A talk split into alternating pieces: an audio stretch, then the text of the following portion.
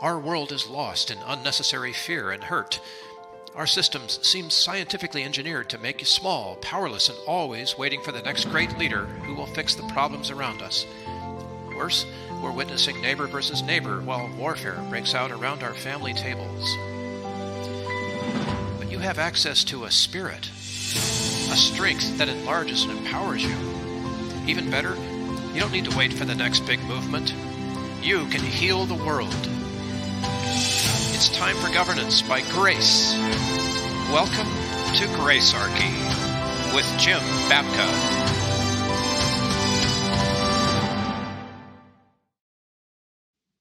Jim, today we're going to the roots, man. We're going to get to the foundation of grace, right? Yes, yes. Uh, you know, being uh, done, as in done with church, which is one of maybe our target audiences here, for me has had a lot to do with the fact that I think the church, the way most people are practicing it, has had a bad anthropology and bad theology. Yeah, uh, they've yeah. gotten the question of Christ uh, largely wrong. And it's caused a lot of pain and misery. And there's a lot of critics from the outside with some very well founded uh, disputes uh, that they would like to raise. Uh, on the anthropology front, as you know, I, I kind of look a lot at uh, Rene Girard.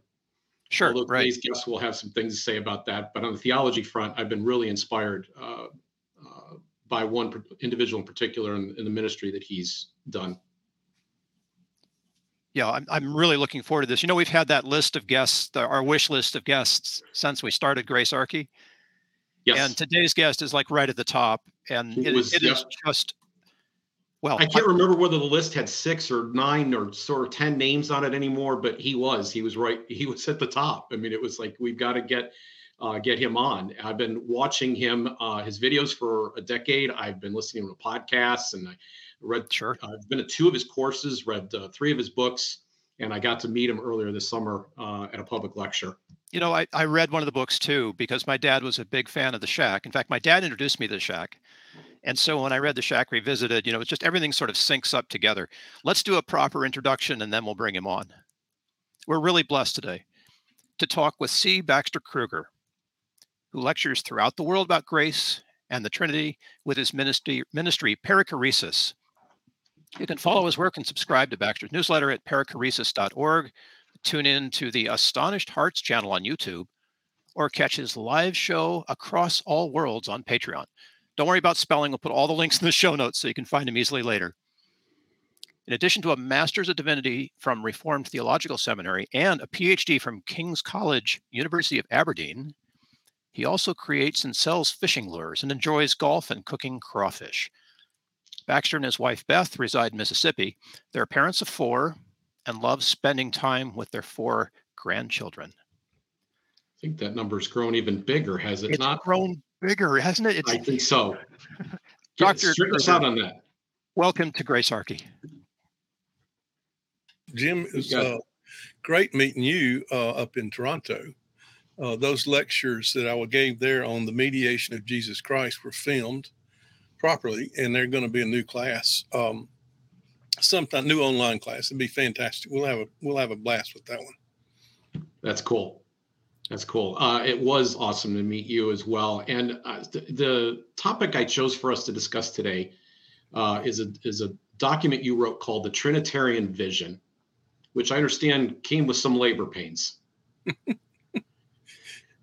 Yeah, I, I was determined to get it into one page, which I did, but it, it's in the Shack Revisited, and it, it bleeds over into two pages because it's a smaller format. But I got it in one page on a regular, um, you know, eight and a half by eleven. But uh, to take on something like that uh, requires a good forty years of work and thinking and reflection. So um, I'm very, very proud of it. I mean, uh, there's some things that I would, you know, nuance uh, if I had more space, but I, I just was determined to do it um, so that people would have in front of them one picture because we're in a uh, we're we're in a place in history now, in Western history, where we are realizing that there's some fundamental things that are off. One of which is that we really haven't taken the, the Trinity very seriously. It changes everything. Uh, so in the beginning, you know, John's gospel in the beginning was the word and the word was with God. That that's the word with there is pros. And in that context, in context of the Hebrew mind, uh, it means a whole lot more than to be with. It means to be turned toward face to face. So John begins his gospel with this face to face relationship with the Father, Son, and he brings the Spirit into that before the chapter's over. Uh, and so he is he has written a document, and and we could go through Paul's writings too, um, where they saw that Jesus was there in the beginning, face to face with the Father, and out of that relationship, or in that relationship, we were created. So it's to that relationship of the Father, Son, and Spirit that we return to understand the why. Why did God create us? And so if you study the early church and then other writers through mainstream, through the mainstream in, uh, or not mainstream, but we're kicking against the goad, like in Scotland and England in the 18, 17, 1800s and 1900s, you will see that the purpose of God in creation is to create beings that do not exist did not exist to bring them into being and to bring them to the place where they share in the life of god itself trinitarian life which is a circle not a hierarchy a circle of equality. Uh, it's good that athanasius said the god of all. This is a, a stunning statement. He wrote this when he was a young man in his 20s the god of all is good and supremely noble by nature. That's who he is. Mm-hmm. Therefore, therefore, he is the lover of the human race. That's Athanasius writing in the 300s. Uh, they saw that. That's why the Nicene Creed is there. They're they're putting forward a, a, a, vision of the Trinity, and we go back there. So when you read John's Gospel, he never leaves the Father, Son, Spirit relationship. It's running all the way through. Um, in fact, he defines eternal life as not going to heaven when we die, but as knowing the Father. And then at the end of his prayer in 1726, he has the most amazing statement I have ever read anywhere. The very last verse Father, I have made you known to them, and I will make you known in order that the love with which you loved me before the foundation of the world, the love with which you love me may be in them and I in them as the anointed son. That's the whole purpose of creation and incarnation right there. Yeah. And resurrection, ascension. So, uh, with your permission, I'd like to be able to reprint the Trinitarian vision, vision in the show notes so people could follow along with this. The the thing that there's, there's tremendous beauty in this picture that's being painted. And the picture hasn't always been about beauty. There is a myth of separation at work. Um, but the plan from the very beginning and you start off you say from all eternity and you begin to describe the relationship that existed between god no darkness or emptiness no depression or fear or insecurity a great dance of unchained communion and intimacy with other other centered love talk about where the the, the the, original plan and the shape of that plan and what was going on inside God. Well, God is Father, Son, and Spirit. Always has been, always will be. This is the revelation that Jesus brought to us in our darkness, in our confusion. We are wrong about God. Um, the human race is blind to the truth about God. And God is Father, Son, and Spirit, a relational being from all eternity, and that relationship forms the womb of the creation. So then, in in the old days, or not the old days, the old days was the early church, but in the, in this modern period, um, really going back to the medieval times, but we have talked about the attributes of God and not the names of God.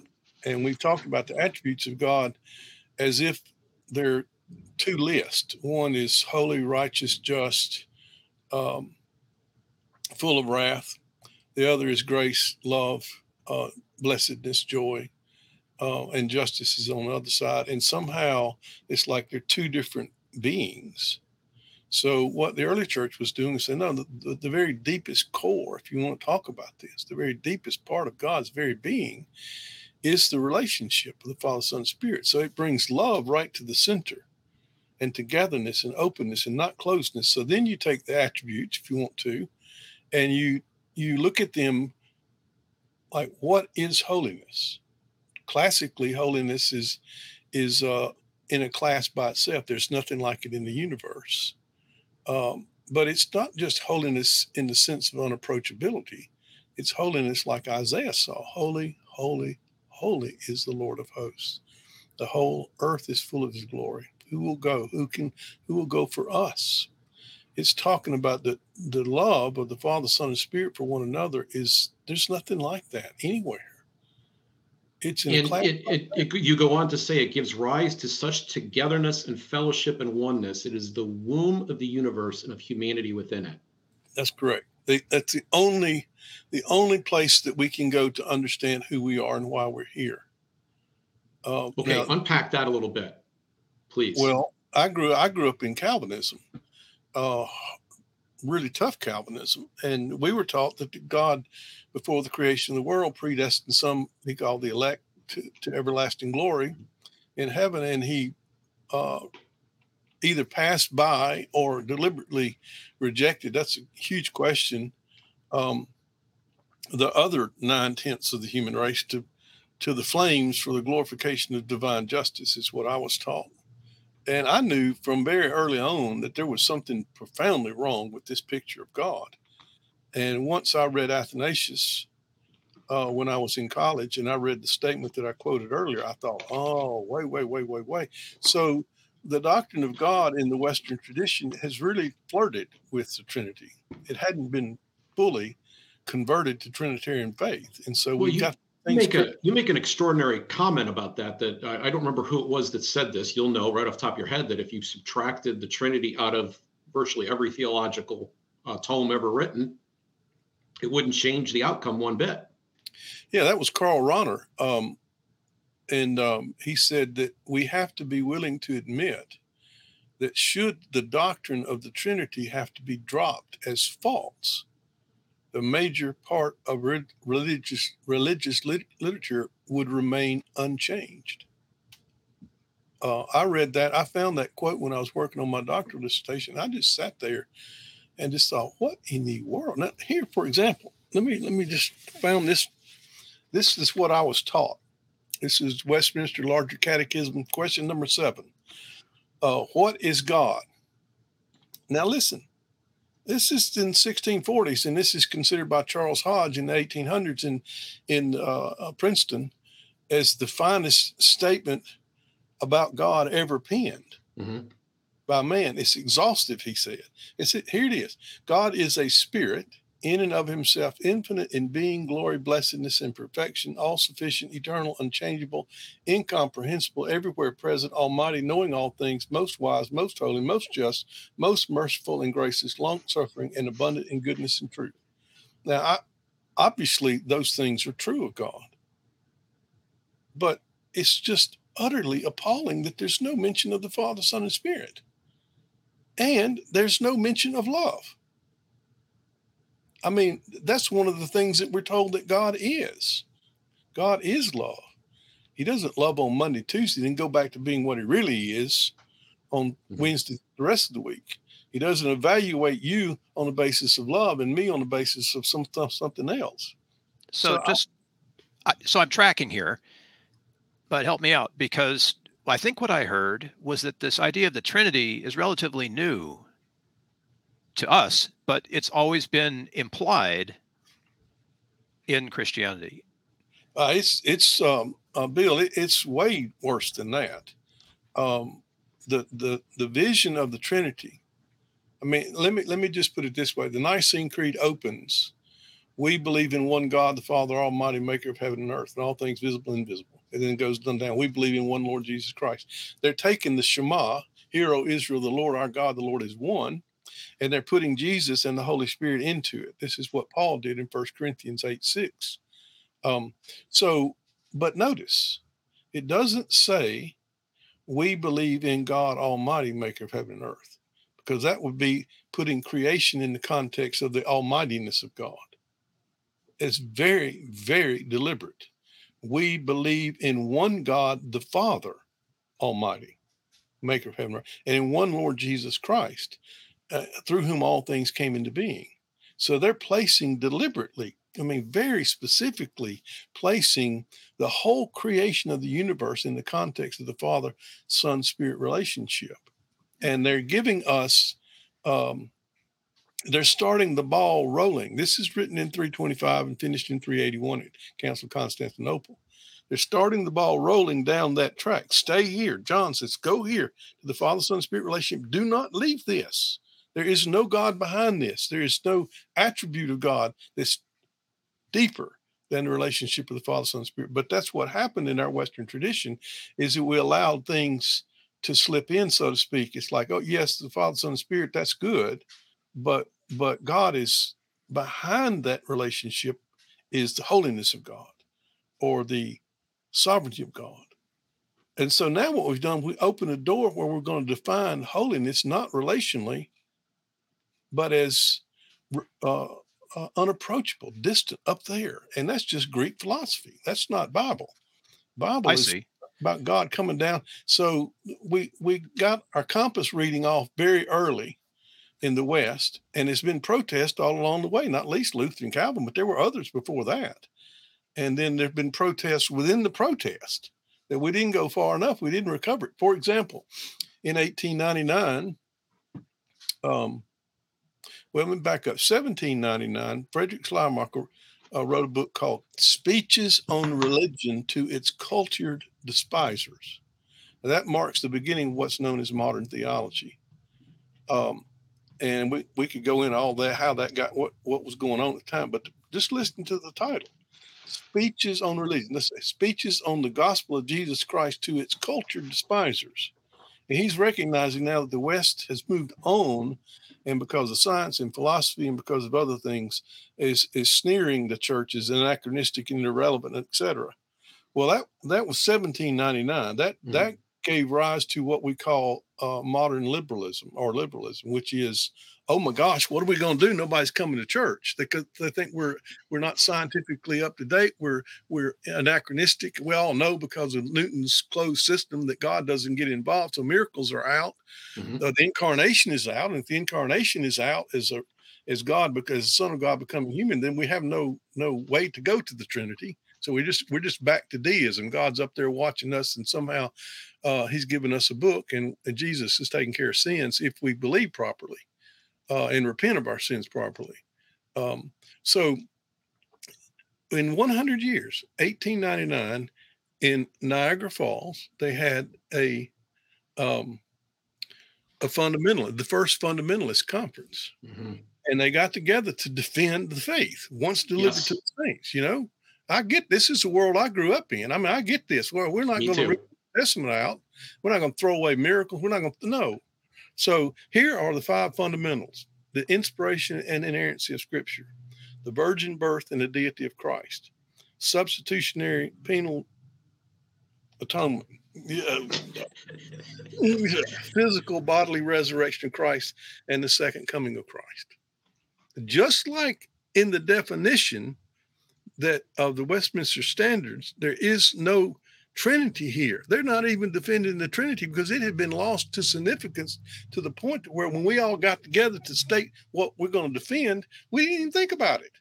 You know, it, it- you look at uh, the way Christianity has been sold, particularly on the fundamentalist side, and I came from that universe too in my youth uh, as well. They developed something called apologetics, where they tried to to make or force various parts of the Bible to fit something, right? They tried to come up with a counter explanation, and you had to adhere to that.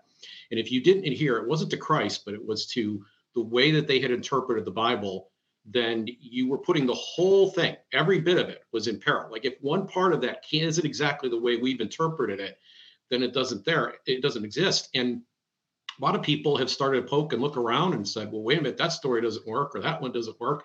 And one story is enough. They can walk right out the door. What's lost in the midst of all of this is relationship. Right. You've got this this relationship that's at the core of the existence of God. And instead of us talking about that, we're talking about whether or not you agree with my hermeneutic on the book. Mm-hmm. That's it. I mean, you, you've got. Uh, I remember in Scotland talking to one of my friends there, another American student that was studying, and he was schooled in in uh, in uh, apologetics, kind of the R.C. Sproul, you know. Mhm. uh, dazzling logician. Um, and he told me, he said, if the Bible was proved to be errant, I would lose my faith. And I said, I'm calling Scubala on that. He said, What do you mean? I said, You don't believe in Jesus Christ because the Bible says so. And it's perfect. You believe in Jesus Christ because you've met him and he's convinced you. That's why you read the book because he met those men and women and and and they were talking about something that was too beautiful for words, as Hilary said. So we we've lost the appeal is to the head. Mm-hmm. And you know, Descartes, I think, therefore I am. And he's going to reason from something that he could not doubt, which I'm thinking, I'm doubting, and he's going to he's going to reason from there to prove right. the existence of God. And the so God faith, faith is not the Father, Son, and Spirit. Faith ends up becoming an intellectual assent, and you got to hold on to that. And so people go through these crises of doubt because it's not relationship. And I've been That's at pain right. to try to, to, to describe to people that faith is a relational term. It's not a knowledge term, it's a relational term. It's it's I don't know that my wife doesn't cheat on me because I have all the data. I've followed her around all day. I'm monitoring her cell phone. I know it because of the relationship that I have with her. I know I can count on that relationship. That's correct. I have um I think I took it home last night. I was reading George MacDonald's letters and he wrote one to his dad and he says that um he says that fundamental weakness in Scotland and in England in the the attempt to renew this is 1800s attempt to renew things is is an over emphasis on faith everybody's talking about faith and finding faith and doing all this kind of stuff and MacDonald says i don't ever talk about faith i talk about jesus because when you meet him it creates faith well you can't meet Jesus inside your soul if you don't know that he's there. And you can't know that he's there if somebody's not telling you to ask him. But we haven't told people to ask Jesus because we they're separated. God's up there now, Jesus is up there, and we've got the book, and we got to figure out how to win the argument. And this is why, uh, to me, historically speaking, the shack has done what so is so beautiful what it has done and is doing, because us in the Christian West, we thought that it was about who can produce the best theological statement with the most Bible verses and win the argument. Yes. And so all of a sudden, Paul Young writes a book that doesn't argue.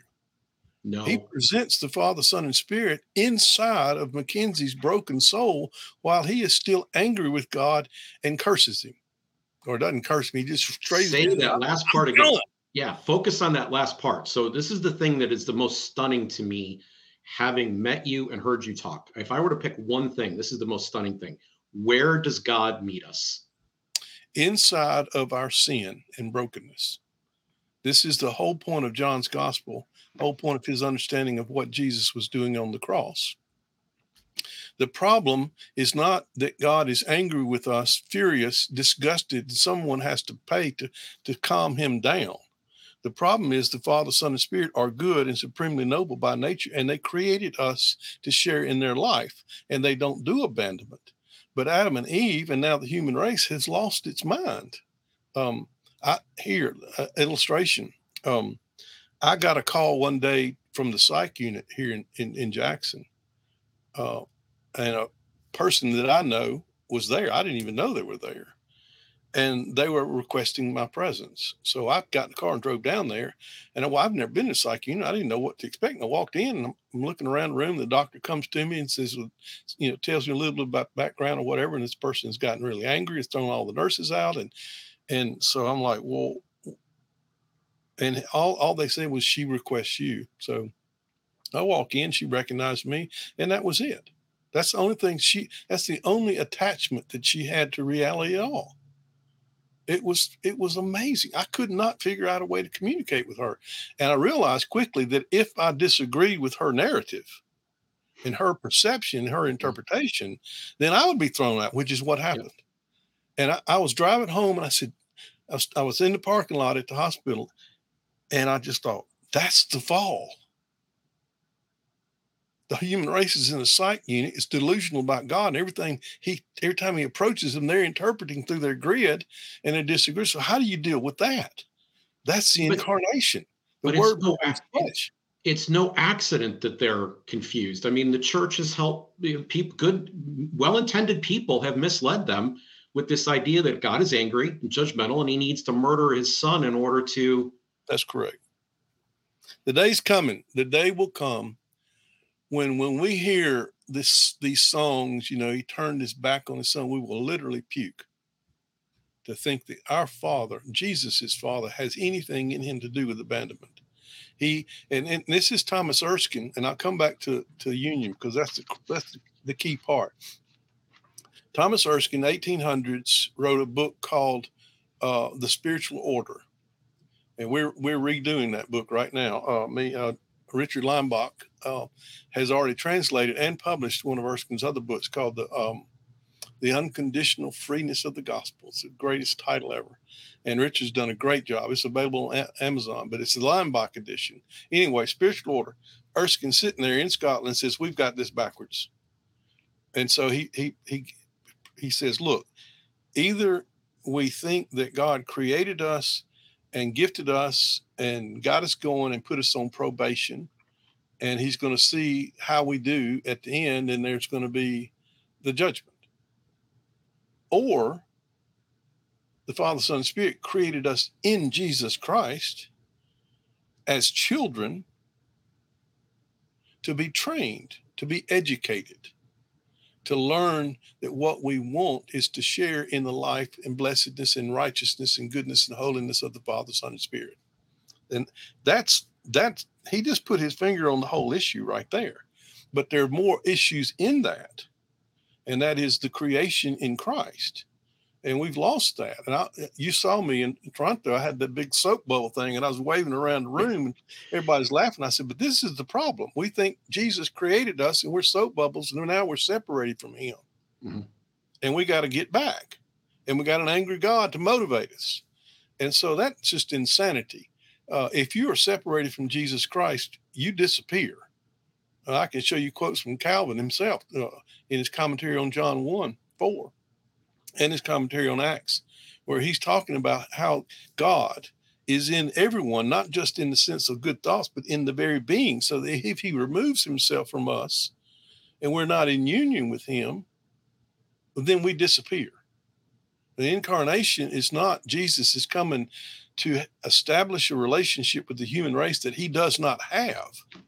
Incarnation, the word became flesh. He's going inside the psych unit and not only going inside the psyche, he's going to figure out a way to get on the inside of my friend behind the filters, behind the misperception, and create a crisis, judgment. Um, crisis. Is, is this is this liberating uh, to believers? And, and, here's how I mean this. I really want to, uh, to to get your take on this. If the if everyone's going to hell, and I got I'm in a race against time to get them to believe the right thing. What tactics, you know, suddenly start to become legitimate to, to, to get that job done? Or is it the case on the other hand? We don't have to use coercion and force to get stuff done. We don't have to trick people or defraud them in any way. We don't have to push them in any direction. We can just simply love them and that God's at work and every one of them is on a path where He's meeting them right now. It might be hard for us to see on the outside, but it's happening. He made his way. This is John's gospel. I think this is Paul. He knows that if I don't get on the inside of their thinking, if I don't get in, not only in the psyche unit, that's becoming human, but he didn't become just human. John is explicit, so is Paul. Uh, the word became flesh. That's humanity in the psyche unit.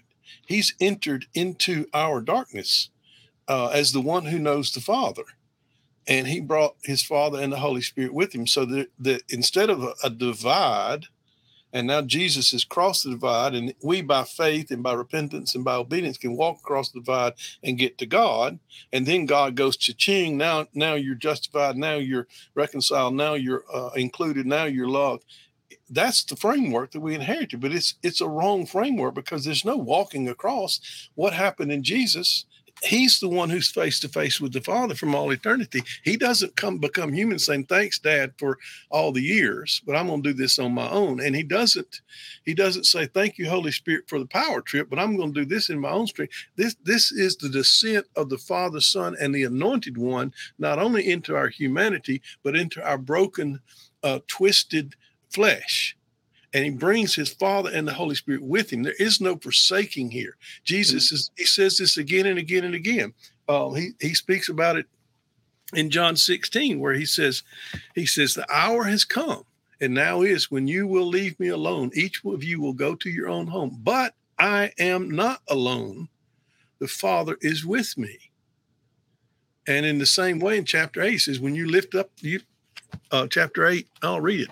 Um, when you lift up the Son of Man, you're talking about the cross. Jesus says, when you lift up the Son of Man, you will know that I am. Ego eimi. Uh, that's the name of God in, in the Septuagint very often in Isaiah, Anihu in Hebrew. And, and I do nothing of my own initiative, but speak the things as the Father taught me. And he who sent me is with me. I want to I want to focus in on this flesh part um, the word, I believe, as I've learned from you, is in, in, the Greek is sarx, and and this is really really important because is another way in which kind of the Greek influence is not as replaced the more Hebrew uh, influence, where you know where where our bodies actually matter, where being physical or living in life uh, is actually important. God has come and redeemed that as well. It's part of His design. So speak to that part. You said He came in flesh. He came to our flesh comes to the deepest darkest part of our flesh. It's not some separate like like platonic type of ideal. No he his he's coming for his bride. And his bride has lost her mind. And his bride is unwilling to come to him. In john 5 this is what flesh means. John 5 jesus says you to the pharisees. Uh, uh, this is astounding. I mean, he's just standing there looking at him. Probably, I think maybe even Saul Tarsus was there. He certainly would have heard about it. Mm-hmm. He says, You have never heard the voice of God or seen his form. You do not have the word of God abiding, dwelling in you. You do not have the love of God in you. You are unwilling to come to me. That's the fall. That's what it means to flesh. Flesh is our physical body sometimes when it speaks in the, in the New Testament, but it's also our humanity as it has been twisted by evil okay. and by our collusion. So jesus is going to go and and become flesh. He who knew no sin became sin. And that really runs havoc on well the father can't look at it but the son can become it. I'm like yes. wait. Wait if you've seen me you've seen the father. Jesus says i only do what i see my father doing. Um so he's going to become human, anthropos. He's going to enter flesh, our brokenness, get down to the very bottom, that's the cross, and he's untwisting it. So, what you see in the resurrected Jesus is what we are becoming. We are becoming, that's what it means to be full of, of the Trinitarian life of God, is Jesus uh, in his life and in his resurrection. And he's in us. So, he's made his way. He already had a relationship with every single thing in the universe. Not one thing, John says, verse 3 of chapter 1 all things were created in him and apart from him or without him or outside of him not one thing was created. So he's got his relationship. Now he's bringing his relationship with us inside our darkness inside our our twisted uh fallen uh, minds and hearts. And he's going to come he brings the father and the holy spirit with him. So here's what here's what i think we ought to do. We ought to have billboards all over the world people driving in new york city or la or wherever in the united states and there's a big old sign. It's black, and all there's there's this phrase on it: Jesus Christ is in you. Ask Him. And you drive on down the road and says, and He brought His Father with Him. Ask Him. And a little bit further, and He brought the Holy Spirit. Ask Him. He said, This is the way forward. People start asking the eternal word of God who never stops speaking, Are you in me? And they're going to hear him say, I am. Did you bring your father with you? I don't ever do anything without my father. Did you bring the Holy Spirit? I am the one anointed in the Holy Spirit without measure. I am in you. That's the bottom line. That's the gospel. Now we've got Father, Son, and Spirit not up there watching and evaluating us. We don't have a God that's watching every single move that we make from the infinite distance of a disgusted heart. We have a Father, Son, and Spirit whose children, whose creation, whose bride has lost her mind, and they're coming and not on my watch. That's the heart, not on our watch. We're gonna we're gonna find our way inside this. I'm gonna put my spirit in you, in the darkness. And Paul Young captures that, but that was uh, in in the shack because the Father, Son, and Spirit are inside the shack, while Mackenzie is is rejecting God. And so when he walks up there and Papa comes out, the shack is is, is a metaphor for the human soul. They're already there. That's the first question I asked him when we talked. I said, Please tell me you did that on purpose, because that's a huge theological revolution. And he said, Oh yeah, oh yeah. And I said, Well, how did you get there? Because I know I got there by studying the early church and then the Torrance brothers and Barth and MacDonald and Thomas Erskine and all that. He didn't get there that way. And then later on in the story of the shack, the Holy Spirit, Sarayu, comes and says, Mackenzie, we have some work to do. So they start digging around in the garden. And Mackenzie says, you know, this is a mess. Yeah. But it's it seems very familiar. And she says, This mess is your soul. And the Holy Spirit is in his soul, in his brokenness, in his sin, whatever you want to call it. And here comes Papa walking down with a sack lunch. Now, that's the gospel. This is external stuff about, you know, reducing Jesus Christ and no more than a prophet. When he's outlined in, in, in John 5, you hadn't heard, you've never seen my father, you hadn't heard his word, you don't have the word of God abiding in you. I think he leaned forward and winked at him. Because you give me three days, boys, and we're going to have a new new discussion. This is not going to be theology. This is not going to be Bible. I'm going to go inside your darkness, Saul of Tarsus, and you're going to be on the Damascus Road, and the Holy Spirit's going to turn the lights on, and you're not going to argue